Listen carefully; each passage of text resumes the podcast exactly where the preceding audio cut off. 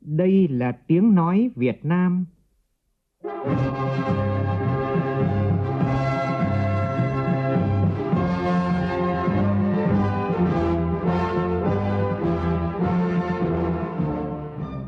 là tiếng nói Việt Nam,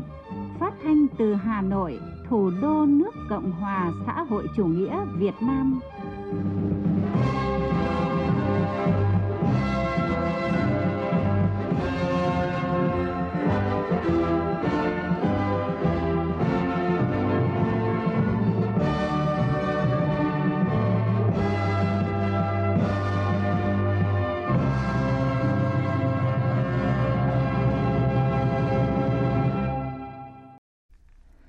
Biên tập viên Hằng Nga kính chào quý vị và các bạn. Mời quý vị và các bạn nghe chương trình Thời sự chiều của Đài Tiếng Nói Việt Nam với những nội dung chính sau đây.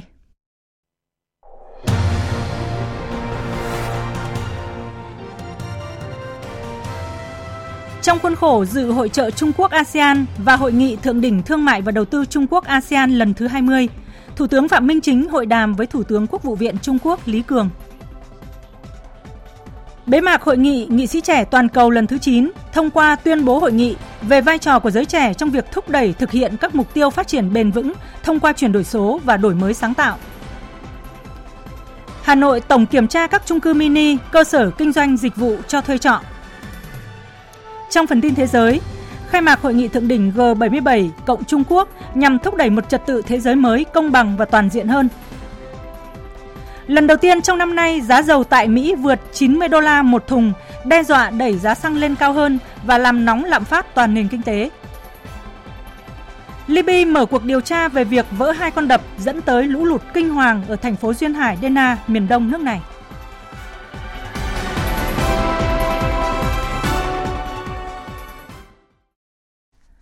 Bây giờ là nội dung chi tiết. Trong khuôn khổ dự hội trợ Trung Quốc ASEAN và hội nghị thượng đỉnh thương mại và đầu tư Trung Quốc ASEAN lần thứ 20, hôm nay tại thành phố Nam Ninh, Quảng Tây, Thủ tướng Phạm Minh Chính đã tiếp đồng chí Lưu Ninh, Ủy viên Ban chấp hành Trung ương Đảng Cộng sản Trung Quốc, Bí thư khu ủy, chủ nhiệm Ủy ban Thường vụ Đại hội đại biểu nhân dân khu tự trị dân tộc Choang, Quảng Tây, Trung Quốc. Phóng viên Vũ Khuyên đưa tin. Tại buổi tiếp, Thủ tướng Chính phủ Phạm Minh Chính cảm ơn Quảng Tây đã gìn giữ các khu di tích của Chủ tịch Hồ Chí Minh trong thời kỳ hoạt động cách mạng tại Quảng Tây. Nhắc lại việc vừa qua, Tổng Bí thư Nguyễn Phú Trọng đã thăm khu vực cửa khẩu hữu nghị, hữu nghị quan và trồng cây hữu nghị tại đây, thể hiện sự coi trọng và ưu tiên hàng đầu của Đảng, Nhà nước Việt Nam đối với quan hệ Việt Trung. Thủ tướng nhấn mạnh, Quảng Tây là địa phương thể hiện tập trung nhất, sinh động nhất của tình hữu nghị, vừa là đồng chí, vừa là anh em giữa hai đảng, hai nước và nhân dân hai nước Việt Trung. Mong muốn Quảng Tây tiếp tục phát huy vai trò tiên phong mở đường trong thúc đẩy giao lưu hợp tác thực chất giữa hai nước. Bí thư Quảng Tây Lưu Ninh bày tỏ trân trọng tình cảm tốt đẹp của Tổng Bí thư Nguyễn Phú Trọng và các đồng chí lãnh đạo Việt Nam đối với Quảng Tây, khẳng định Quảng Tây luôn coi trọng hàng đầu quan hệ hữu nghị hợp tác với các địa phương Việt Nam – sau chuyến thăm Việt Nam hồi tháng 4 năm 2023, Bí thư Lưu Ninh bày tỏ vui mừng về việc hai bên triển khai tích cực hiệu quả các hoạt động hợp tác và đã đạt được nhiều thành quả thiết thực như kim ngạch thương mại tháng 8 đầu năm 2023 đạt hơn 20 tỷ đô la Mỹ, đã khởi động xây dựng thí điểm mô hình cửa khẩu thông minh hữu nghị quan, hữu nghị, vận hành thí điểm khu cảnh quan Thác Bản Dốc Việt Nam, Đức Thiên Trung Quốc các hoạt động giao lưu nhân dân như du lịch theo đoàn, du lịch học sinh Việt Nam quay lại Quảng Tây học tập được khôi phục. Trao đổi về hợp tác giữa hai bên thời gian tới, Thủ tướng Phạm Minh Chính đánh giá cao tiềm năng hợp tác giữa các địa phương hai bên và nêu 6 đột phá về hợp tác trên các lĩnh vực với Quảng Tây. Một là đột phá về hợp tác kết nối hạ tầng, trong đó tăng cường kết nối đường bộ cao tốc và đường sắt. Hai là thúc đẩy hợp tác kinh tế thương mại và đầu tư, mở mới và nâng cấp cửa khẩu, tạo điều kiện thông quan hàng hóa. Ba là triển khai nhiều hơn nữa các hoạt động giao lưu nhân dân, giao lưu thanh niên, văn hóa, văn nghệ. Bốn là hợp tác chặt chẽ trong lĩnh vực cửa khẩu. Đánh giá cao Quảng Tây và Lạng Sơn khởi động mô hình cửa khẩu thông minh hữu nghị, hữu nghị quan. Tin tưởng mô hình mới này sẽ góp phần nâng cao hiệu suất thông quan, thúc đẩy thương mại song phương phát triển. Năm là thực hiện tốt ba văn kiện về quản lý biên giới trên đất liền Việt Nam Trung Quốc, triển khai tốt các hoạt động hợp tác giữa lực lượng chức năng hai bên trong việc phòng chống tội phạm xuyên biên giới, đẩy mạnh các hoạt động giao lưu giữa lực lượng biên phòng, công an khu vực biên giới, 6 là hợp tác chặt chẽ trong lĩnh vực giáo dục đào tạo, trong đó đề nghị Quảng Tây tăng cường thêm suất các học bổng cho sinh viên Việt Nam, đào tạo sinh viên Việt Nam trong các ngành nghề du lịch, văn hóa nghệ thuật và các nhóm ngành mới phục vụ chuyển đổi số, tăng trưởng xanh, kinh tế tuần hoàn. Tán thành với những ý kiến quan trọng của Thủ tướng Chính phủ Phạm Minh Chính, Bí thư Quảng Tây Lưu Ninh khẳng định Đảng bộ chính quyền và nhân dân Quảng Tây sẽ thực hiện tốt nhận thức chung của lãnh đạo cấp cao hai đảng, hai nước, mở rộng và làm sâu sắc giao lưu hữu nghị với các địa phương Việt Nam. Bí thư Lưu Ninh bày tỏ đánh giá cao và nhất trí sẽ phối hợp với các bộ ngành địa phương Việt Nam làm sâu sắc các mặt hợp tác theo sáu hướng đột phá mà Thủ tướng Phạm Minh Chính đề xuất, nhất là đẩy mạnh kết nối giao thông đường sắt và đường bộ, nâng cao hiệu suất thông quan qua việc thúc đẩy triển khai thí điểm mô hình cửa khẩu thông minh, tăng cường hợp tác cảng biển, hợp tác phòng chống tội phạm xuyên biên giới, góp phần củng cố và đưa quan hệ đối tác hợp tác chiến lược toàn diện Trung Quốc Việt Nam đi vào chiều sâu, đem lại lợi ích thiết thực cho các địa phương và nhân dân hai bên. Cũng theo phóng viên Vũ Khuyên, chiều nay Thủ tướng Phạm Minh Chính tiếp ông Trần Vân, Chủ tịch Hội đồng Quản trị Tập đoàn Đường sắt Trung Quốc và ông Vương Tiểu Quân, Phó Tổng Giám đốc Tập đoàn Xây dựng Điện lực Trung Quốc. Tại các cuộc tiếp, Thủ tướng nhấn mạnh việc hợp tác triển khai các dự án hạ tầng kết nối Việt Nam và Trung Quốc, trong đó có các dự án đường sắt tốc độ cao mà hai tập đoàn quan tâm, đã có cơ sở chính trị là quan hệ tốt đẹp giữa hai nước, quan trọng là triển khai cụ thể để mang lại lợi ích thiết thực cho các bên trên tinh thần hài hòa lợi ích giữa nhà nước, người dân và doanh nghiệp, đồng thời chia sẻ rủi ro. Các dự án này sẽ góp phần thúc đẩy hợp tác trong hai hành lang kinh tế Côn Minh, Lào Cai, Hà Nội, Hải Phòng, Nam Ninh, Lạng Sơn, Hà Nội, Hải Phòng và vành đai kinh tế Vịnh Bắc Bộ, tăng cường hợp tác kinh tế thương mại giữa hai nước Việt Nam và Trung Quốc. Thưa quý vị và các bạn, vào chiều nay, Thủ tướng Phạm Minh Chính đã có cuộc hội đàm với Thủ tướng Quốc vụ viện Trung Quốc Lý Cường. Phóng viên Vũ Khuyên tiếp tục đưa tin từ Quảng Tây, Trung Quốc. Trong không khí chân thành, hữu nghị, tin cậy và cởi mở, hai thủ tướng bày tỏ vui mừng và đánh giá cao những tiến triển trong quan hệ Việt Trung thời gian qua, nhất là sau chuyến thăm lịch sử của Tổng Bí thư Vũ Trọng đến Trung Quốc tháng 11 năm 2022. Trên cơ sở đó, hai bên đi sâu trao đổi về các biện pháp thúc đẩy quan hệ song phương và các vấn đề quốc tế, khu vực cùng quan tâm. Thủ tướng Phạm Minh Chính chuyển lời thăm hỏi, lời chúc tốt đẹp của Tổng Bí thư Nguyễn Phú Trọng, Chủ tịch nước Võ Văn Thưởng, Chủ tịch Quốc hội Vương Đình Huệ, đến đồng chí Tổng Bí thư Chủ tịch nước Tập Cận Bình, Thủ tướng Lý Cường, Ủy viên trưởng Nhân đại Toàn quốc Triệu Lạc Tế, Chủ tịch Chính hiệp Toàn quốc Vương Hộ Ninh. Tôi khẳng định là Đảng, Nhà nước Việt Nam coi trọng và xác định phát triển quan hệ hợp tác hữu nghị ổn định, lành mạnh, lâu dài với Trung Quốc là yêu cầu khách quan. Chúng ta núi lên núi, cho nên tôi nói yêu cầu khách quan là như vậy và là lựa chọn chiến lược và là ưu tiên hàng đầu của Việt Nam. Khuôn khổ quan hệ đối tác hợp tác chiến lược toàn diện với Trung Quốc luôn là khuôn khổ cao nhất, sớm nhất và được coi trọng nhất của Việt Nam thiết lập với các đối tác trên thế giới. 15 năm qua, khuôn khổ quan hệ đó và truyền thống hữu nghị, hợp tác lâu đời giữa Việt Nam Trung Quốc không chỉ đem lại thành quả, lợi ích thiết thực cho hai dân tộc hai đất nước chúng ta, nhân dân hai nước mà còn đóng góp quan trọng cho hòa bình, hợp tác và phát triển ở khu vực cũng như là trên thế giới. Về phần mình, Thủ tướng Lý Cường chuyển lời thăm hỏi của Tổng Bí thư Tập Cận Bình, đồng chí Lật Chiến Thư, đồng chí Vương Hộ Ninh và lãnh đạo cấp cao Trung Quốc tới đồng chí Tổng Bí thư Nguyễn Phú Trọng, Chủ tịch nước Võ Văn Thưởng, Chủ tịch Quốc hội Vương Đình Huệ và các đồng chí lãnh đạo cấp cao Việt Nam. Nhấn mạnh tầm quan trọng của quan hệ Việt Trung trong tổng thể chính sách đối ngoại của mỗi nước, Thủ tướng Phạm Minh Chính khẳng định, Đảng và Nhà nước Việt Nam coi trọng và xác định phát triển quan hệ hợp tác hữu nghị ổn định lành mạnh với Trung Quốc là lựa chọn chiến lược và ưu tiên hàng đầu trong chính sách đối ngoại của Việt Nam. Thủ tướng Lý Cường khẳng định, Trung Quốc luôn coi quan hệ với Việt Nam là hướng ưu tiên trong tổng thể chính sách ngoại giao láng giềng của Trung Quốc. Trung Quốc ủng hộ Việt Nam xây dựng và phát triển thành công chủ nghĩa xã hội phù hợp với tình hình đất nước, sẵn sàng của Việt Nam không ngừng mở rộng và làm sâu sắc hợp tác thực chất giữa bên. Thủ tướng Lý Cường đánh giá cao sự tham gia tích cực hiệu quả và đóng góp quan trọng của Việt Nam tại các kỳ cả Expo và Capis. À, dưới sự dẫn dắt của à, Tổng Bí thư Tập Cận Bình và Tổng Bí thư Nguyễn Phú Trọng, quan hệ hai đảng hai nước Trung Việt đã giữ xu thế phát triển tốt đẹp. Đặc biệt là kể từ năm nay, thăm viếng cấp cao giữa hai nước rất là chặt chẽ. Đồng chí Thủ tướng cách đây không lâu, chỉ trong vòng 3 tháng đã hai lần sang thăm Trung Quốc đã thể hiện sự coi trọng cao của đồng chí đối với quan hệ Trung Việt. Phía Trung Quốc luôn luôn coi Việt Nam là ưu tiên trong tổng thể chính sách ngoại giao à, láng giềng và sẵn sàng cùng với phía Việt Nam để thực hiện nhận thức chung quan trọng giữa lãnh đạo cao nhất hai đảng hai nước và thúc đẩy quan hệ song phương không ngừng bước lên một tầm cao mới. hai bên nhất trí tiếp tục triển khai hiệu quả nhận thức chung của giữa hai đồng chí tổng bí thư về tiếp tục đẩy mạnh và làm sâu sắc hơn nữa quan hệ đối tác hợp tác chiến lược toàn diện Việt Nam Trung Quốc cũng như những thỏa thuận kết quả đạt được trong chuyến thăm chính thức Trung Quốc của Thủ tướng Phạm Minh Chính tháng 6 năm 2023 và các chuyến thăm cấp cao khác. Theo đó, hai bên cùng thúc đẩy tiếp xúc cấp cao và các cấp, tăng cường hợp tác thực chất trên các lĩnh vực kinh tế, thương mại, đầu tư và giao lưu nhân dân. Duy trì phối hợp hợp tác trong các cơ chế, diễn đàn đa phương, phối hợp quản lý tốt biên giới trên đất liền, kiểm soát tốt bất đồng, cùng nhau duy trì hòa bình ổn định ở trên biển. Thủ tướng Phạm Minh Chính nhấn mạnh, hai bên cần phát huy ưu thế địa lý và sự bổ sung lẫn nhau để đẩy mạnh hợp tác thực chất trên các lĩnh vực phát triển cân bằng, bền vững. Đề nghị Trung Quốc đẩy nhanh tiến độ mở cửa thị trường cho nông thủy sản của Việt Nam,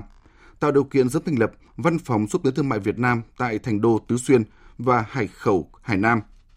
Phối hợp nâng cao hiệu suất thông quan, tránh xảy ra tình trạng ùn tắc hàng hóa tại cửa khẩu. Thủ tướng Phạm Minh Chính khẳng định, Việt Nam sẵn sàng tạo điều kiện thuận lợi cho doanh nghiệp Trung Quốc đầu tư kinh doanh tại Việt Nam, nhất là đối với các dự án quy mô lớn, chất lượng cao, công nghệ hiện đại, tiêu biểu cho trình độ phát triển của Trung Quốc, mang lại lợi ích kinh tế và dân sinh. Thủ tướng Phạm Minh Chính cho rằng, hai bên cần tăng cường kết nối giao thông và hạ tầng cửa khẩu biên giới, nghiên cứu hợp tác trong việc lập quy hoạch và xây dựng một số tuyến đường sắt ở khu vực phía Bắc Việt Nam, nâng cao năng lực vận chuyển hàng hóa cả song phương và qua nước thứ ba – Thủ tướng cũng đề nghị hai bên nỗ lực thúc đẩy hợp tác du lịch sớm phục hồi như trước dịch COVID-19, phối hợp xử lý dứt điểm các vướng mắc tại một số dự án hợp tác trên tinh thần lợi ích hài hòa, rủi ro chia sẻ. Đẩy nhanh tiến độ triển khai các khoản viện trợ không hoàn lại của Trung Quốc dành cho Việt Nam. Tán thành và đánh giá cao các đề xuất hợp tác của Thủ tướng Phạm Minh Chính, Thủ tướng Lý Cường khẳng định Trung Quốc sẽ tiếp tục mở cửa thị trường cho hàng hóa Việt Nam, nhất là các mặt hàng nông thủy sản chất lượng cao mở rộng hơn nữa quy mô và nâng cao hiệu suất giao thương thông qua việc nâng cấp hạ tầng cửa khẩu, kết nối chính sách, xây dựng cửa khẩu thông minh, thúc đẩy thanh toán bằng đồng bản tệ. Thủ tướng Lý Cường cho biết đã chỉ đạo các bộ ngành liên quan của Trung Quốc tích cực trao đổi với Việt Nam để thúc đẩy các lĩnh vực hợp tác cụ thể, cùng nhau xây dựng chuỗi cung ứng, chuỗi sản xuất ổn định. Thủ tướng Lý Cường cũng đề nghị hai bên tăng cường giao lưu nhân dân, đẩy mạnh tuyên truyền về truyền thống hữu nghị hai nước, nhất là đối với thế hệ trẻ.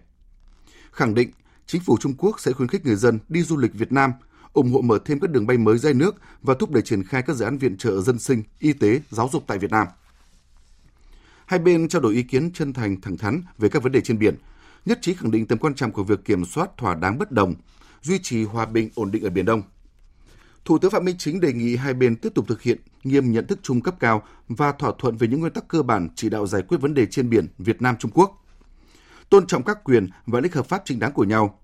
giải quyết tranh chấp bất đồng bằng các biện pháp hòa bình, thúc đẩy hợp tác ở các khu vực, các lĩnh vực có thể hợp tác được phù hợp với luật pháp quốc tế, trong đó có UNCLOS năm 1982.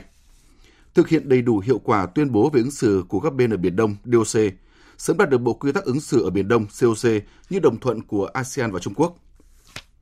Trong dịp Thủ tướng Chính phủ Phạm Minh Chính dự hội trợ Car Expo lần này, Bộ ngành địa phương hai bên đã tổ chức một số hoạt động như lễ khởi động vận hành thí điểm khu cảnh quan thác bản dốc Việt Nam, Đức Thiên Trung Quốc.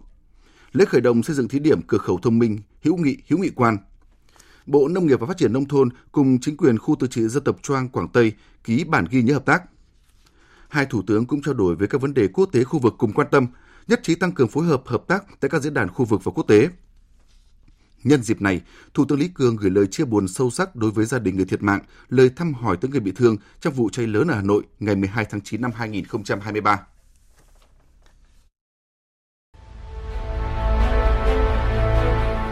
Hội nghị nghị sĩ trẻ toàn cầu lần thứ 9, Hà Nội, Việt Nam.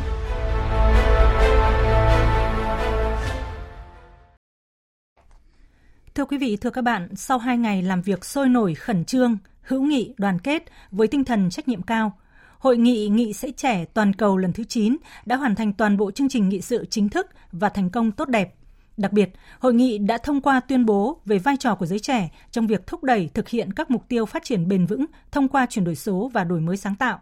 Đây là tuyên bố đầu tiên của Hội nghị nghị sĩ trẻ toàn cầu sau 9 kỳ tổ chức, thể hiện sự quyết tâm, đồng thuận cao và cam kết mạnh mẽ của các nghị sĩ trẻ IPU trong việc thúc đẩy thực hiện các mục tiêu phát triển bền vững trên phạm vi toàn cầu. Phản ánh của nhóm phóng viên Đài Tiếng Nói Việt Nam. Mở đầu phiên bế mạc, các đại biểu dự hội nghị đã dành một phút mặc niệm tưởng nhớ những nạn nhân thiệt mạng do thảm họa động đất, thiên tai, hỏa hoạn, gây tổn thất nặng nề về người và tài sản thời gian qua, đặc biệt thảm họa xảy ra tại Maroc, Libya và Việt Nam. Trong phiên bế mạc, các đại biểu nghe báo cáo kết quả tọa đàm tăng cường năng lực số cho thanh niên, báo cáo tóm tắt của ba phiên thảo luận về chuyển đổi số, đổi mới sáng tạo và khởi nghiệp, thúc đẩy tôn trọng đa dạng văn hóa vì sự phát triển bền vững. Những tràng vỗ tay không dứt của các đại biểu tại khán phòng Trung tâm Hội nghị Quốc gia Mỹ Đình Hà Nội khi hội nghị thông qua tuyên bố hội nghị về vai trò của giới trẻ trong việc thúc đẩy thực hiện các mục tiêu phát triển bền vững thông qua chuyển đổi số và đổi mới sáng tạo. Tuyên bố hội nghị về các lĩnh vực chuyển đổi số, hội nghị kêu gọi và đề nghị các nghị viện thành viên tăng cường ứng dụng nền tảng trợ lý ảo hỗ trợ các nghị sĩ, sử dụng công cụ AI để nâng cao chất lượng lập pháp và xây dựng thư viện số dành cho các văn bản pháp luật của quốc gia, ban hành các văn bản pháp luật và chính sách nhằm thu hẹp khoảng cách số và đảm bảo khả năng tiếp cận cho tất cả mọi người thông qua các phần việc bao gồm chi phí truy cập thấp, xây dựng các cơ sở hạ tầng kỹ thuật số và nâng cao kỹ năng chuyên môn. Trong lĩnh vực đổi mới sáng tạo và khởi nghiệp, hội nghị kêu gọi và đề nghị các nghị viện thành viên củng cố hệ sinh thái đổi mới sáng tạo và khởi nghiệp thông qua việc xây dựng khung khổ pháp lý cho đổi mới sáng tạo và khởi nghiệp, tăng quy mô ngân sách để hỗ trợ cho các doanh nghiệp do thanh niên làm người đứng đầu các sáng kiến khởi nghiệp và đổi mới của giới trẻ thông qua việc tài trợ, hỗ trợ tài chính và kỹ thuật phù hợp. Kêu gọi IPU xem xét các giải pháp khả thi trong cơ chế hiện có của IPU để tham gia vào các vấn đề đổi mới sáng tạo và chuyển đổi số. Trong lĩnh vực văn hóa, hội nghị kêu gọi và đề nghị các nghị viện thành viên thúc đẩy tính toàn diện đối thoại liên văn hóa và tôn trọng sự đa dạng văn hóa và kiến thức bản địa với tư cách là một động lực cho phát triển bền vững, thịnh vượng và chung sống hòa bình phát triển vai trò của văn hóa như một động lực của phát triển bền vững, cam kết bảo vệ và phát huy sự đa dạng văn hóa, khẳng định vai trò của kinh tế sáng tạo và các ngành công nghiệp văn hóa, khẳng định vai trò của văn hóa và đa dạng văn hóa trong quá trình giải quyết các khó khăn, thách thức đối với nhân loại hiện nay, đặc biệt là vấn đề biến đổi khí hậu, phòng chống nạn buôn bán, vận chuyển trái phép và buôn bán lậu tài sản văn hóa tuyên bố hội nghị gửi lời cảm ơn tới Quốc hội Việt Nam đã đăng cai tổ chức chú đáo chuyên nghiệp và thành công hội nghị nghị sĩ trẻ toàn cầu lần này và ủng hộ sự tham gia của các nghị sĩ trẻ, giới trẻ cũng như việc thúc đẩy thực hiện các SDG thông qua IPU và các cơ chế liên nghị viện quốc tế và khu vực. Trình bày tuyên bố hội nghị, ông Dan Canden, Chủ tịch Diễn đàn Nghị sĩ trẻ IPU, nghị sĩ Vương Quốc Anh nêu rõ. Chúng tôi sẵn sàng trở thành những người đồng hành, cùng mang sứ mệnh khai thác sức mạnh công nghệ, đổi mới phục vụ các mục tiêu phát triển bền vững, theo hướng có trách nhiệm và không ai bị bỏ lại phía sau, đặc biệt là các thế hệ tương lai trên cơ sở tôn trọng các nguyên tắc cơ bản của Hiến trương Liên Hợp Quốc và luật pháp quốc tế. Chúng tôi sẽ sát cánh cùng nhau để giữ lời hứa trong tuyên bố Hà Nội 2015 và đáp lại lời kêu gọi cấp bách của chương trình nghị sự 2030. Trong bài phát biểu của mình tại lễ bế mạc, Chủ tịch Liên minh Nghị viện Thế giới, ngài Duarte Pacheco nhấn mạnh, chặng đường để đạt được mục tiêu phát triển bền vững còn không ít thách thức khó khăn. Đến nay mới đạt được 12%, còn 15 mục tiêu đang bị chậm tiến độ. Do vậy, khối lượng công việc trong 7 năm tới là rất lớn. Đây là thông điệp, công việc của tất cả chúng ta với tư cách là đại biểu. Chúng ta cần phải làm được những gì đã cam kết để hướng tới một tương lai của thế giới. Để làm được điều đó, cần phải thay đổi hiện trạng, trong đó các nghị sĩ cần gắn kết thanh niên vào chính sách cộng đồng để đạt được tiến bộ xã hội. Chúng ta phải tăng ngân sách hỗ trợ cho những doanh nghiệp trẻ, thúc đẩy khoa học đổi mới sáng tạo vì sự phát triển bền vững, nâng cao với mức độ hiểu biết số cho thanh niên. Và chúng ta cần có những hành động cụ thể, hướng dẫn tất cả các nghị sĩ trẻ đều phải tham gia, triển khai thực hiện hóa tuyên bố ngày hôm nay. Phát biểu bế mạc hội nghị, Chủ tịch Hội Vương Đình Huệ cho biết tại các phiên thảo luận chuyên đề về chuyển đổi số, khởi nghiệp và đổi mới sáng tạo, thúc đẩy tôn trọng đa dạng văn hóa vì sự phát triển bền vững đã ghi nhận hàng trăm lượt ý kiến phát biểu trao đổi, chia sẻ kinh nghiệm, đề xuất kiến nghị có giá trị về chủ đề của hội nghị thông qua thảo luận đã đạt được những nhận thức chung và việc đề cao hợp tác quốc tế, chủ nghĩa đa phương, các nguyên tắc cơ bản của Liên Hợp Quốc và luật pháp quốc tế trong việc đẩy mạnh thực hiện SDG, nhấn mạnh vai trò đặc biệt quan trọng của nghị viện cho việc thực hiện các SDC, nhất là trong việc hoàn thiện khung khổ pháp luật tạo thuận lợi cho việc thực hiện SDC trong bối cảnh việc thực hiện các mục tiêu đang gặp nhiều khó khăn như hiện nay. Chủ tịch Quốc hội khẳng định thành công của hội nghị nghị sĩ trẻ toàn cầu lần thứ 9 cho thấy diễn đàn nghị sĩ trẻ IPU là một diễn đàn rất cần thiết bổ ích cho các nghị sĩ trẻ và tiếp tục khẳng định tầm quan trọng của nghị sĩ trẻ nói riêng, giới trẻ nói chung với tư cách là chủ nhân tương lai của mỗi quốc gia, dân tộc và của cả thế giới trong việc tham gia thực hiện các mục tiêu, nhiệm vụ của IPU và của Liên Hợp Quốc. Tôi trân trọng đề nghị Ban thư ký IPU và các nghị viện thành viên IPU lan tỏa kết quả của hội nghị này tới hội nghị thượng đỉnh của Liên Hợp Quốc về các mục tiêu phát triển bền vững sẽ diễn ra ngay sau đây, dự kiến là vào ngày 18-19 tháng 9 này tại New York. Qua đó để tôn vinh vai trò,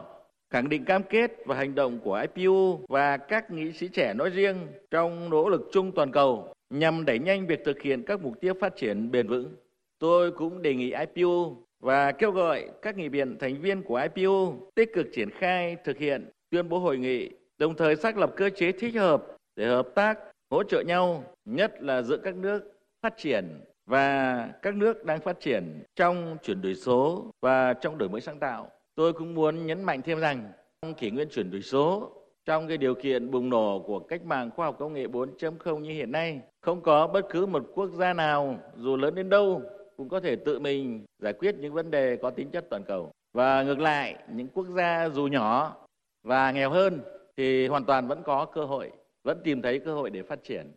Tôi cho rằng trong điều kiện cách mạng công nghiệp 4.0 ấy, thì tương lai không đơn thuần chỉ là đường kéo dài của quá khứ. Và các nước đang phát triển hay các nước lớn hơn và các nước giàu hơn, các nước đã phát triển, có thể tất cả đều phải quay lại điểm xuất phát. Đó chính là cơ hội của chúng ta và cũng là tiền đề để chúng ta hợp tác. Chủ tịch Hội nhấn mạnh, Quốc hội Việt Nam sẽ tiếp tục hợp tác tích cực cùng IPU và các nghị viện thành viên chung tay hành động để hiện thực hóa các mục tiêu, các nghị quyết của IPU nói chung và của Hội nghị nghị sĩ nói riêng để không ngừng phát huy các sứ mệnh cao cả và nâng tầm ngoại giao nghị viện. Quốc hội Việt Nam khẳng định sẽ tiếp tục đóng góp tích cực vào các hoạt động chung của IPU và sẵn sàng đăng cai tổ chức thêm những hội nghị và cơ chế khác trong khuôn khổ hoạt động của IPU. Ngay sau phiên bế mạc, ban tổ chức hội nghị đã tổ chức họp báo, thông báo kết quả hội nghị nghị sĩ trẻ toàn cầu lần thứ 9. Tại buổi họp báo, chủ nhiệm Ủy ban Đối ngoại của Quốc hội Vũ Hải Hà cho biết, đây là lần đầu tiên một hội nghị nghị sĩ trẻ toàn cầu ra tuyên bố hội nghị. Tuyên bố khẳng định chuyển đổi số, đổi mới sáng tạo là xu thế tất yếu trên thế giới hiện nay. Để mà ghi dấu ấn của hội nghị thì chúng tôi cũng trao đổi và thống nhất với IPU là chúng ta có một cái tuyên bố hội nghị tiếp tục thúc đẩy cái tuyên bố của Hà Nội của chúng ta năm 2015 về phát triển bền vững biến lời nói thành hành động đấy là cái cái liên mạch của chúng ta thúc đẩy góp phần cùng với lại không chỉ là cho các mục tiêu phát triển kinh tế xã hội của đất nước chúng ta mà góp phần thúc đẩy giải quyết những vấn đề mang tính toàn cầu. Trả lời câu hỏi của các cơ quan báo chí về công tác tổ chức của nước chủ nhà Việt Nam, Ngài Duarte Pacheco, Chủ tịch Liên minh Nghị viện Thế giới cho biết, trong 3 ngày qua, các đoàn đều đánh giá cao công tác tổ chức hội nghị, cảm ơn sự đón tiếp chu đáo, nồng hậu và hiếu khách của nước chủ nhà Việt Nam.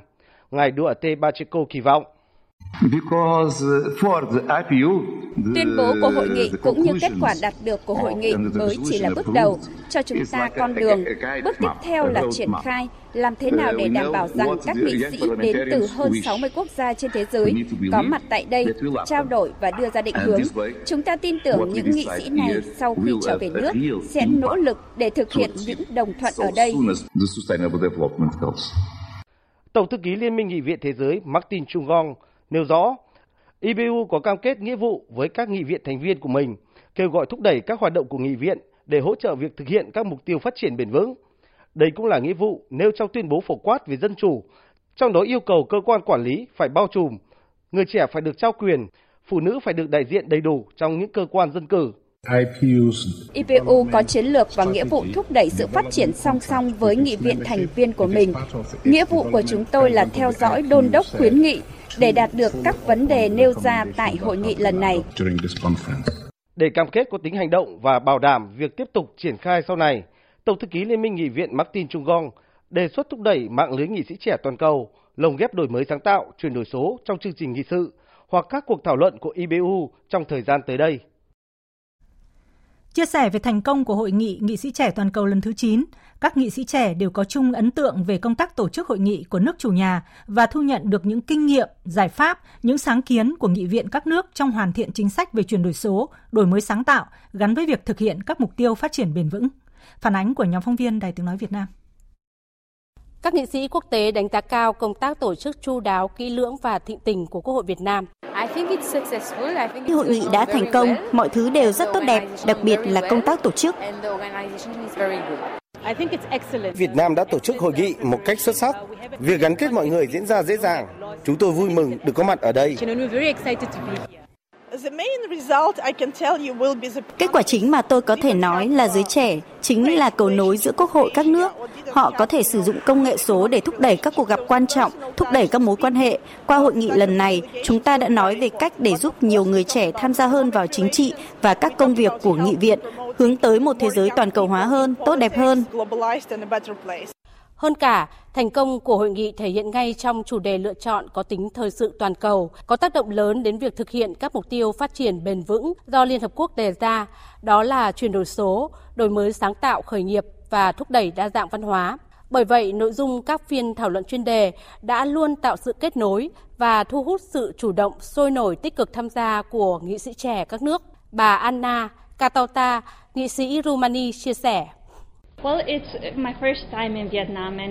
Đây là lần đầu tiên tôi tới Việt Nam. Thật tuyệt vời, ban tổ chức đã chào đón chúng tôi với sự hiếu khách của mình. Tôi rất vui mừng vì chúng tôi có một hội nghị nhiều ngày ở Việt Nam. Nghị sĩ các nước cùng đề cập đến những vấn đề rất quan trọng mang tính toàn cầu hiện nay, đó là chuyển đổi số, đổi mới sáng tạo, khởi nghiệp và thúc đẩy tôn trọng đa dạng văn hóa vì sự phát triển bền vững.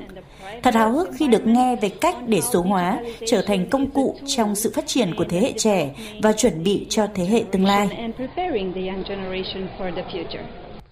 Hội nghị nghị sĩ trẻ toàn cầu lần thứ 9 đã thông qua tuyên bố hội nghị về vai trò của giới trẻ trong việc thúc đẩy thực hiện các mục tiêu phát triển bền vững thông qua chuyển đổi số và đổi mới sáng tạo. Đây là lần đầu tiên trong 9 kỳ hội nghị đã đưa ra một tuyên bố. Thành công của hội nghị chính là mở ra trách nhiệm của các nghị sĩ trẻ trong hoạt động của mình vì một tương lai tốt đẹp hơn.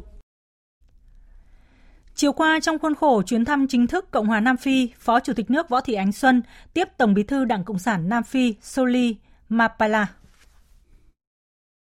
Phó Chủ tịch nước bày tỏ vui mừng được đến thăm Nam Phi đúng vào dịp hai nước kỷ niệm 30 năm thiết lập quan hệ ngoại giao. Có dịp gặp gỡ các chính đảng anh em Nam Phi, trân trọng chuyển lời thăm hỏi chúc sức khỏe của Tổng Bí thư Nguyễn Phú Trọng tới Tổng Bí thư Đảng Cộng sản Nam Phi. Tại cuộc tiếp, hai bên bày tỏ trân trọng truyền thống ủng hộ lẫn nhau giữa hai đảng trong công cuộc đấu tranh giải phóng dân tộc trước đây, cũng như trong giai đoạn xây dựng và phát triển đất nước hiện nay. Bày tỏ mong muốn làm sâu sắc hơn nữa hợp tác giữa hai đảng Cộng sản thông qua việc tăng cường trao đổi đoàn lãnh đạo đảng, tiếp xúc tại các diễn đàn đa phương chính đảng mà cả hai là thành viên – đẩy mạnh trao đổi lý luận và thực tiễn kinh nghiệm xây dựng đảng cũng như thúc đẩy hợp tác giữa các tổ chức chính trị xã hội, phụ nữ, thanh niên, công đoàn của hai đảng. Nhằm tạo đột phá trong quan hệ hợp tác giữa hai nước, hai đảng Cộng sản thời gian tới, hai bên nhất trí dành ưu tiên cho thúc đẩy hợp tác khoa học công nghệ và giáo dục đào tạo thông qua việc tăng cường chia sẻ kinh nghiệm, nghiên cứu khả năng hợp tác khoa học công nghệ, đổi mới sáng tạo, đặc biệt trong những lĩnh vực quan trọng và tiềm năng như công nghệ trí tuệ nhân tạo, ứng phó với biến đổi khí hậu, tăng trưởng xanh, chuyển đổi số – hỗ trợ bồi dưỡng đảng viên, tăng cường trao đổi sinh viên. Nhân dịp này, Phó Chủ tịch nước trao tặng cuốn sách của Tổng Bí thư Nguyễn Phú Trọng, một số vấn đề lý luận và thực tiễn về chủ nghĩa xã hội và con đường đi lên chủ nghĩa xã hội ở Việt Nam cho Tổng Bí thư Đảng Cộng sản Nam Phi. Tổng Bí thư Soli Mapela bày tỏ cảm kích và gửi lời cảm ơn chân thành tới Tổng Bí thư Nguyễn Phú Trọng. Trong hai ngày 14 và 15 tháng 9, tại thủ đô Pretoria, Nam Phi, Bộ Ngoại giao Việt Nam chủ trì tổ chức chương trình Ngày Việt Nam tại Nam Phi 2023, hướng tới kỷ niệm 30 năm thiết lập quan hệ ngoại giao Việt Nam-Nam Phi 22 tháng 12 năm 1993, 22 tháng 12 năm 2023 góp phần thắt chặt quan hệ hợp tác hữu nghị truyền thống giữa Việt Nam và Nam Phi, quốc gia có vị thế quan trọng ở khu vực châu Phi. Đây là lần đầu tiên sự kiện Ngày Việt Nam được tổ chức tại châu Phi, mở màn cho chuỗi chương trình Ngày Việt Nam ở nước ngoài năm 2023.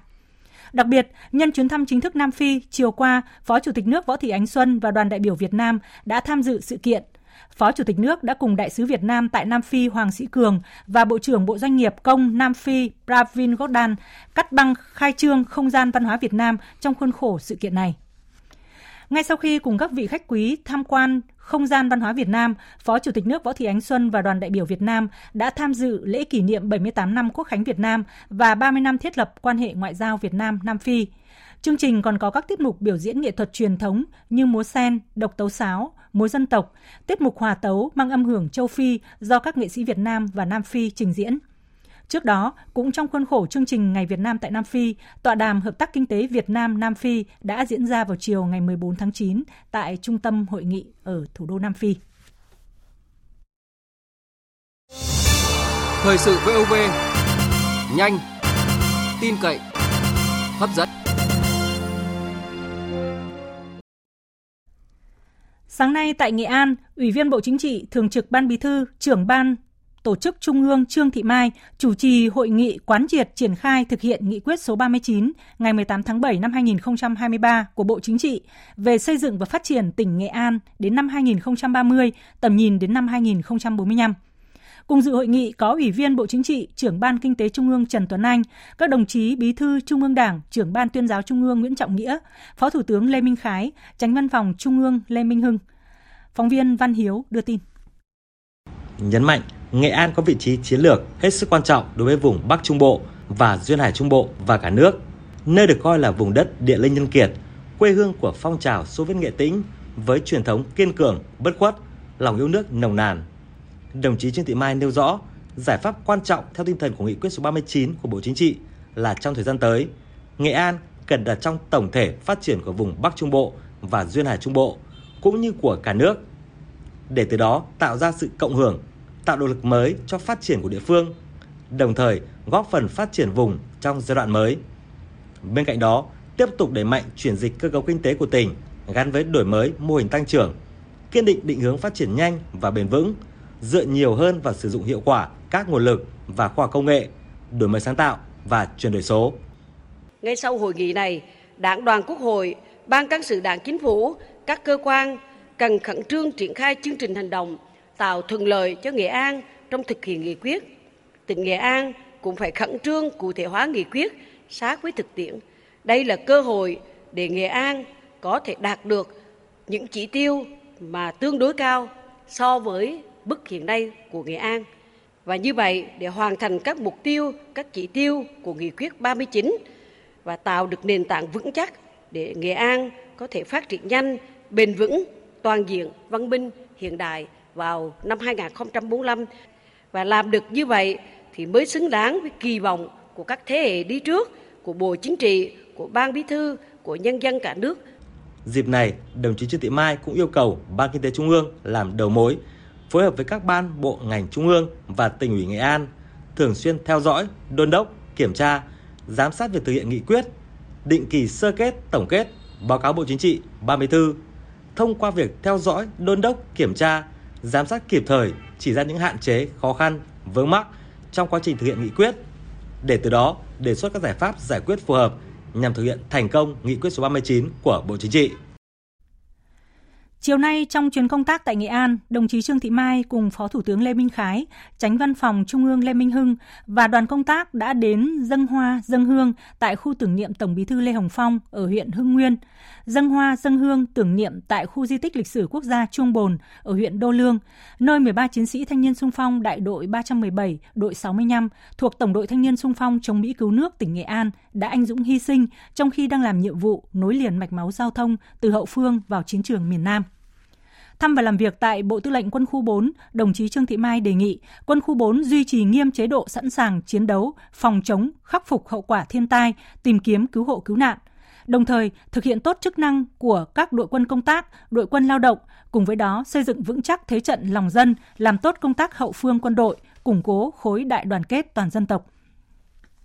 Thưa quý vị và các bạn, sáng nay tại xã Điện Quang, thị xã Điện Bàn, tỉnh Quảng Nam tổ chức lễ khởi công dự án cầu Văn Ly bắc qua sông Thu Bồn, kết nối giao thông giữa các huyện phía Tây tỉnh Quảng Nam với thành phố Đà Nẵng. Tin của phóng viên Long Phi thường trú tại miền Trung.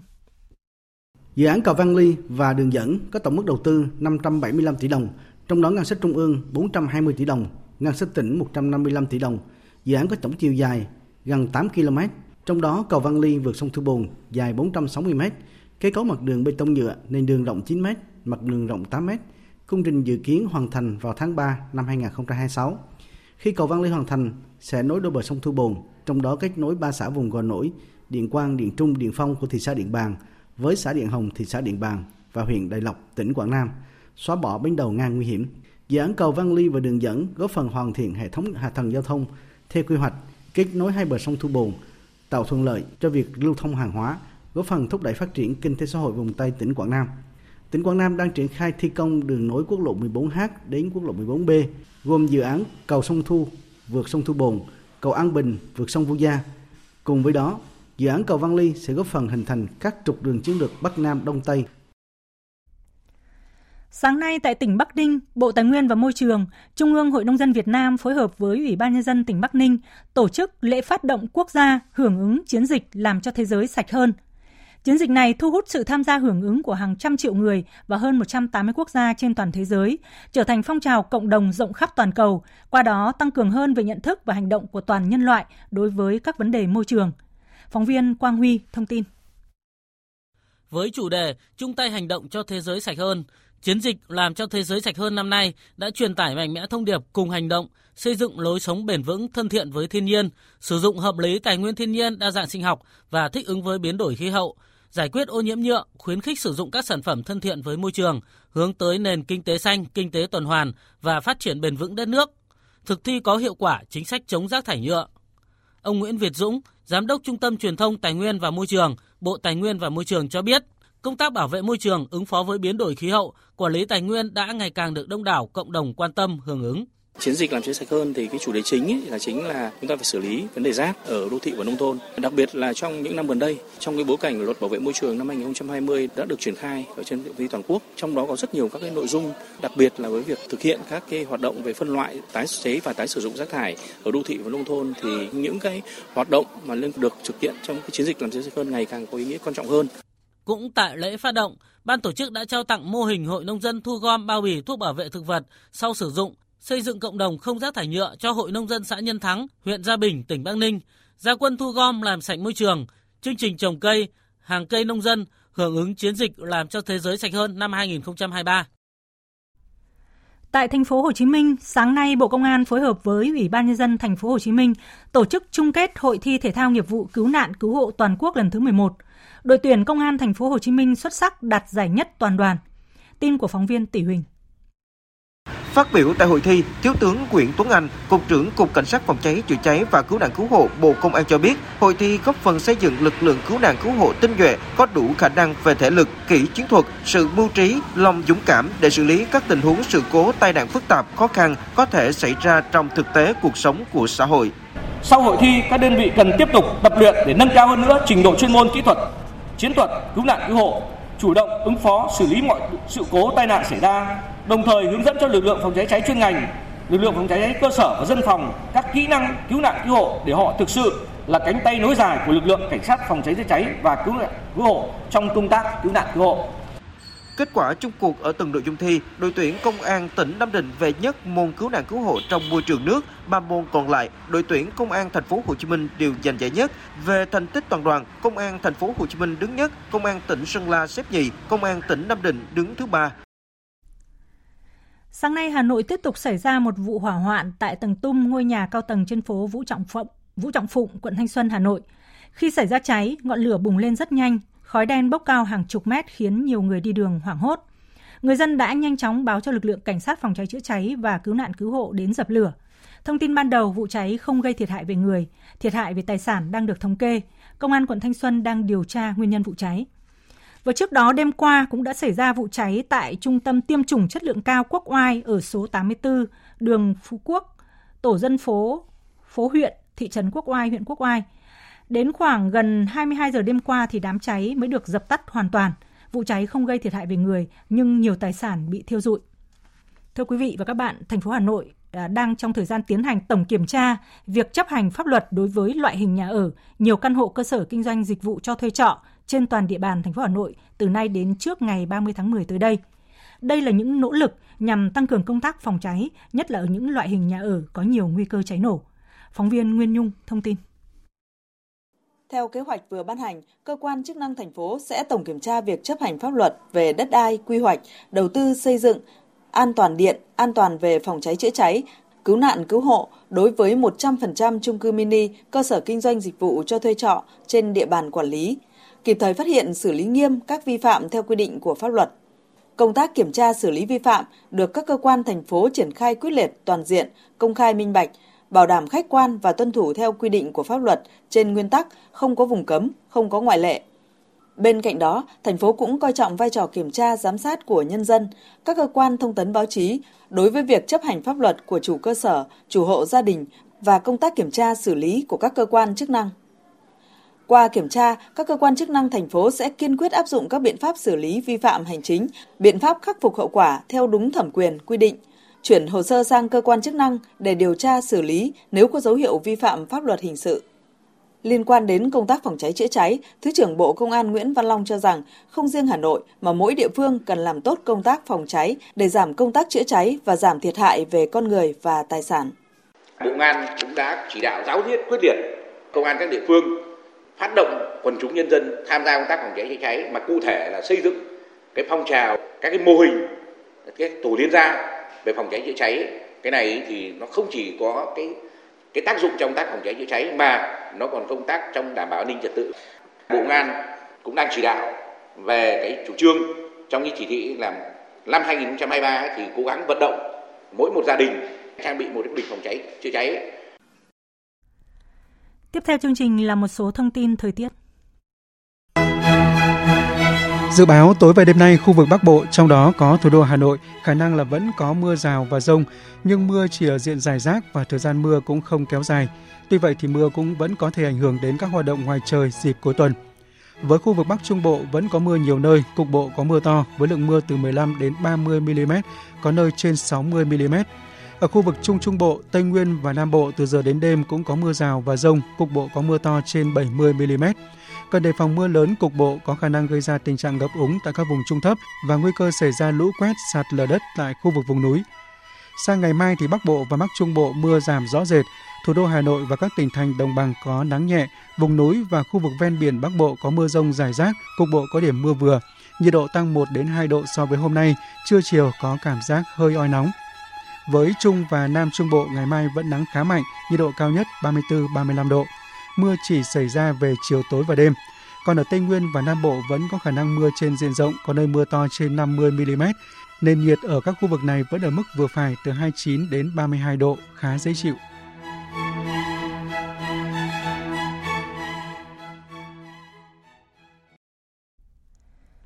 Chuyển sang phần tin thế giới.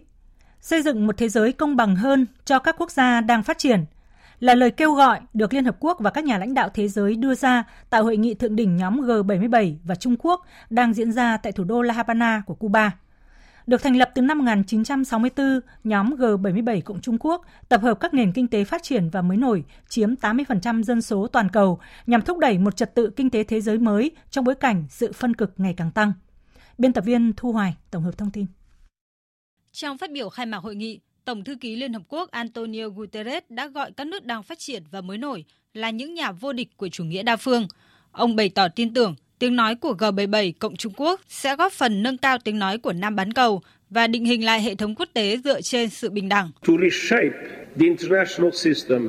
Định hình lại hệ thống quốc tế và các thể chế quốc tế để chúng phản ánh thực tế ngày nay thay vì thực tế tồn tại sau Thế chiến thứ hai và tạo ra một tương lai công bằng hơn cho các nước đang phát triển. Tất cả chúng ta đều phải có trách nhiệm. Tiếng nói của G77 và Trung Quốc sẽ luôn rất cần thiết tại Liên Hợp Quốc hãy ủng hộ một hệ thống bắt nguồn từ sự bình đẳng,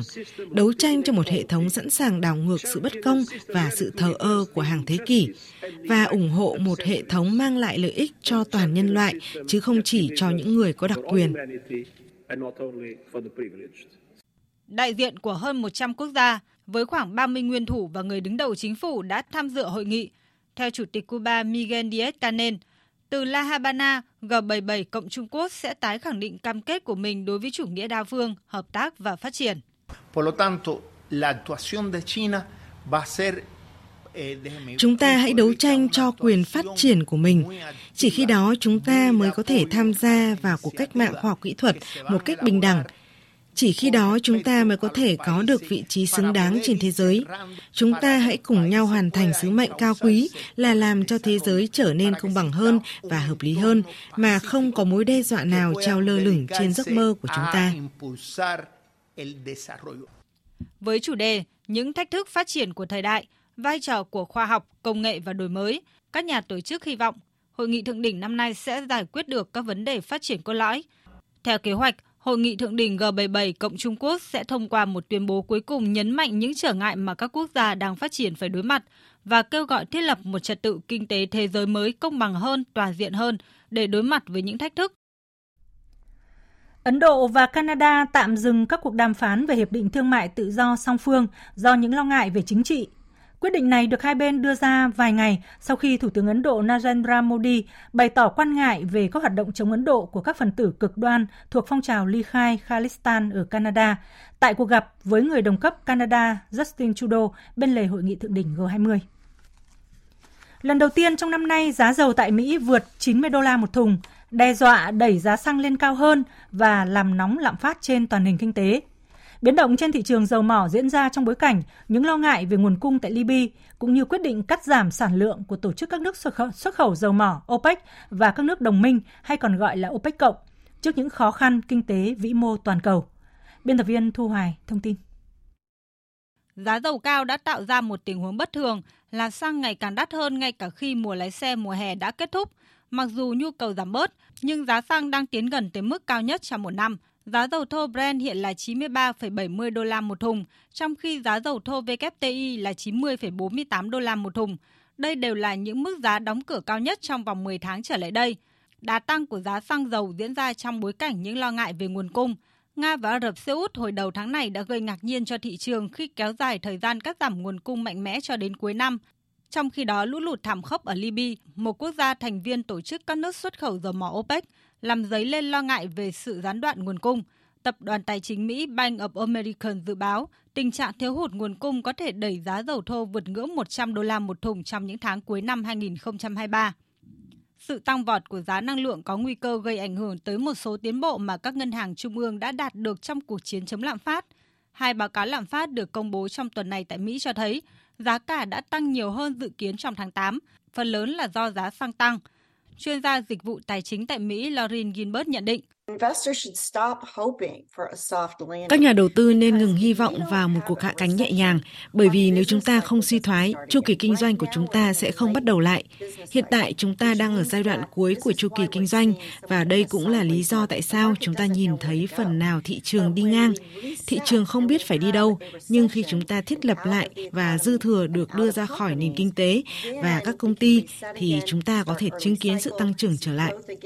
and see our stock prices go up again.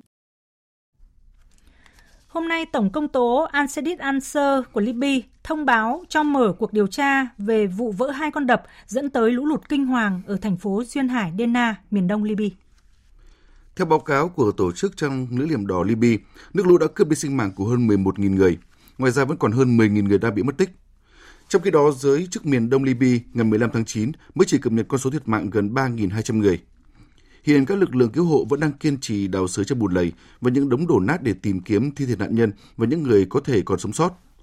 Trong khi đó, giới chức trách và các nhóm viện trợ đã bày tỏ lo ngại về sự lây lan của các loại bệnh tật lây truyền qua đường nước, cũng như tình trạng vận chuyển vật liệu nổ từ các cuộc xung đột gần đây ở Libya. Theo Tổng công tố Al-Shadid các công tố viên sẽ điều tra vụ sập hai con đập bảo vệ thành phố Dena, nơi có 90.000 người đang sinh sống, cũng như việc phân bổ kinh phí bảo trì hai con đập đã được xây dựng từ những năm 1970 này. Ông nêu rõ, đối tượng điều tra là chính quyền đương nhiệm và tiền nhiệm tại thành phố Dena. Trước đó, Tổng trưởng lý Libya Sadiq Ashur thông báo thành lập một ủy ban điều tra gồm 26 thành viên thuộc nhiều cơ quan khác nhau để tìm hiểu nguyên nhân gây vỡ hai con đập dẫn đến thảm họa lũ lụt nghiêm trọng vừa qua tại thành phố Dena thuộc miền đông nước này. Việc điều tra sẽ làm rõ vai trò trách nhiệm của các cá nhân tổ chức liên quan trong vụ việc, nhất là kết luận có xảy ra sai phạm hay không. Tổng trưởng lý Sadiq Ashur khẳng định. Việc điều tra sẽ tập trung vào vai trò của chính quyền địa phương cũng như các cơ quan chính phủ liên quan trong vụ việc. Tìm hiểu và làm rõ nguyên nhân gây chết người là rất quan trọng nhằm bảo vệ quyền lợi của các nạn nhân, đồng thời xác định rõ trách nhiệm thuộc về ai, xem có hành vi làm ngơ, tắc trách hay cố tình làm sai hay không. Chúng tôi sẽ điều tra một cách nghiêm túc và trách nhiệm để đi đến kết luận có xảy ra hành vi phạm tội hay không với những chứng cứ cụ thể. Tại Maroc, một tuần sau trận động đất kinh hoàng đêm 8 tháng 9, cướp đi mạng sống của gần 3.000 người tại khu vực miền trung Maroc, công tác cứu hộ vẫn đang được quân đội Hoàng gia Maroc cùng với các lực lượng trong nước và quốc tế tích cực tiến hành với hy vọng có thể tìm kiếm được thêm người sống sót.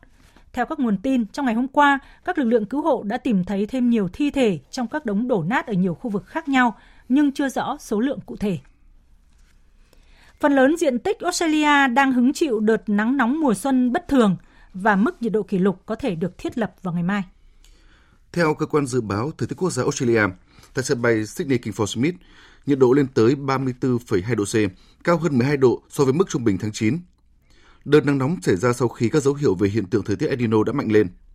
Hiện tượng thời tiết cực đoan này được dự báo có thể sẽ phát triển từ tháng 9 đến tháng 11, gây nắng nóng hơn, khô hơn cho Australia. Cơ quan dự báo thời tiết quốc gia nhấn mạnh, thời kỳ nắng nóng sớm ở nhiều nơi trên cả nước là rất hiếm gặp trong tháng 9.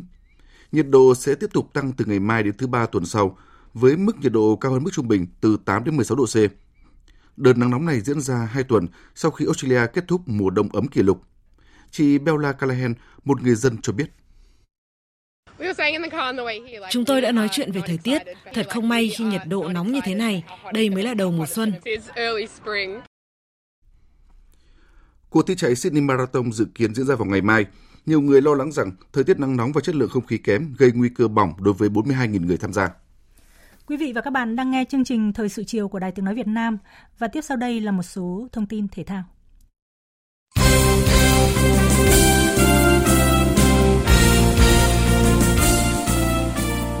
Vào lúc 18 giờ chiều nay, đoàn thể thao Việt Nam với 504 thành viên sẽ làm lễ xuất quân tham dự ASEAN 19 diễn ra tại Hàng Châu, Trung Quốc. Về chỉ tiêu thành tích của đoàn tại đại hội lần này, ông Đặng Hà Việt, trưởng đoàn thể thao Việt Nam tại ASEAN 19 khẳng định ừ, thật sự thì chúng tôi cũng phải kỳ vọng à, khoảng à, 5 tới 7 bộ môn chứ cũng không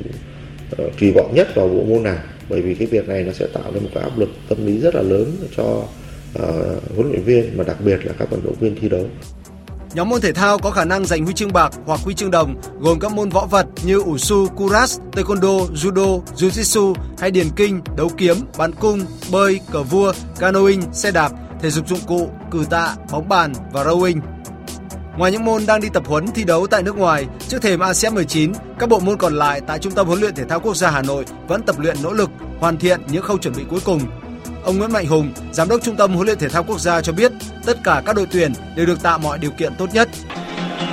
Chiều tối và đêm nay theo giờ Việt Nam, các giải vô địch châu Âu sẽ quay trở lại thi đấu sau thời gian nghỉ để nhường lịch FIFA Days. Vào lúc 18 giờ 30 tại Anh, Liverpool sẽ làm khách trên sân của Wolverhampton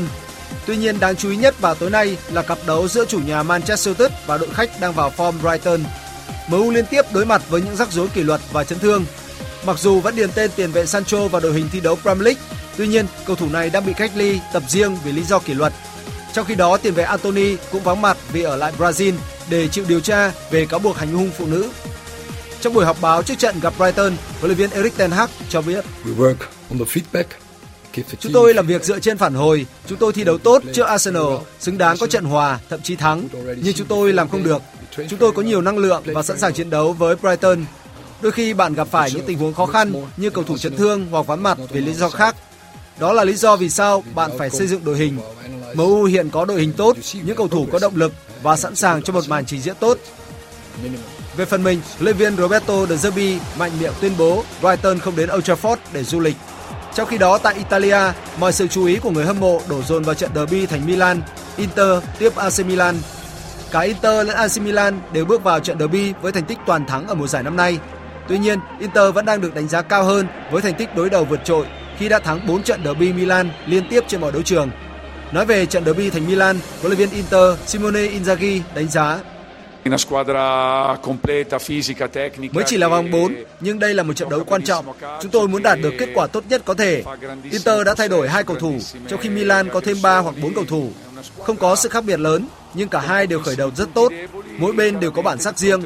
Ngày mai không mang tính quyết định, nhưng chúng tôi biết nó có ý nghĩa như thế nào đối với thành phố và người hâm mộ. Chúng tôi biết trận derby đại diện cho mọi người điều gì. Dự báo thời tiết Phía Tây Bắc Bộ, chiều tối và đêm có mưa rào và rông vài nơi, ngày nắng gió nhẹ, nhiệt độ từ 21 đến 31 độ, có nơi trên 31 độ.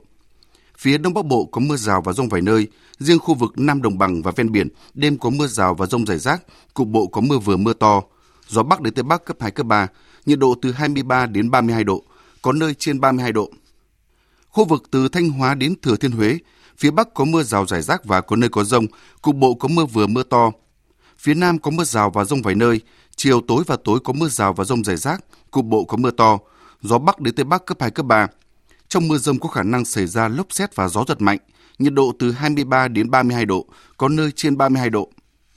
Khu vực từ Đà Nẵng đến Bình Thuận có mưa rào và rông vài nơi, chiều tối và tối có mưa rào và rông rải rác, cục bộ có mưa to, gió Tây Nam cấp 2, cấp 3, nhiệt độ từ 25 đến 34 độ, có nơi trên 34 độ.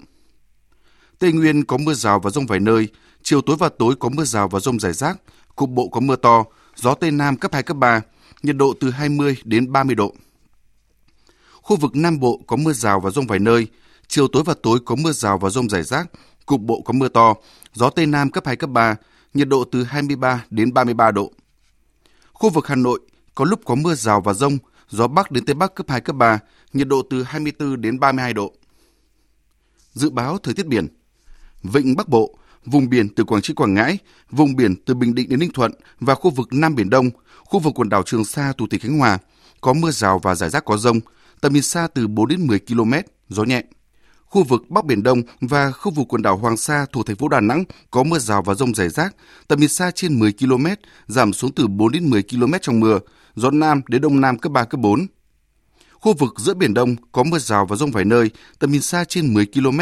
gió Tây Nam đến Nam cấp 3, cấp 4. Vùng biển từ Bình Thuận đến Cà Mau có mưa rào và rông vài nơi, tầm nhìn xa trên 10 km, gió Tây Nam cấp 3, cấp 4. Vùng biển từ Cà Mau đến Kiên Giang và Vịnh Thái Lan có mưa rào và rông rải rác, tầm nhìn xa trên 10 km, giảm xuống từ 4 đến 10 km trong mưa, gió Tây đến Tây Nam cấp 4. Tới đây chúng tôi xin kết thúc chương trình Thời sự chiều của Đài Tiếng Nói Việt Nam. Chương trình do các biên tập viên Hằng Nga, Lan Anh biên soạn và thực hiện với sự tham gia thể hiện của phát thanh viên Đoàn Hùng, kỹ thuật viên Hồng Vân, chịu trách nhiệm nội dung Lê Hằng. Xin kính chào tạm biệt và hẹn gặp lại quý vị.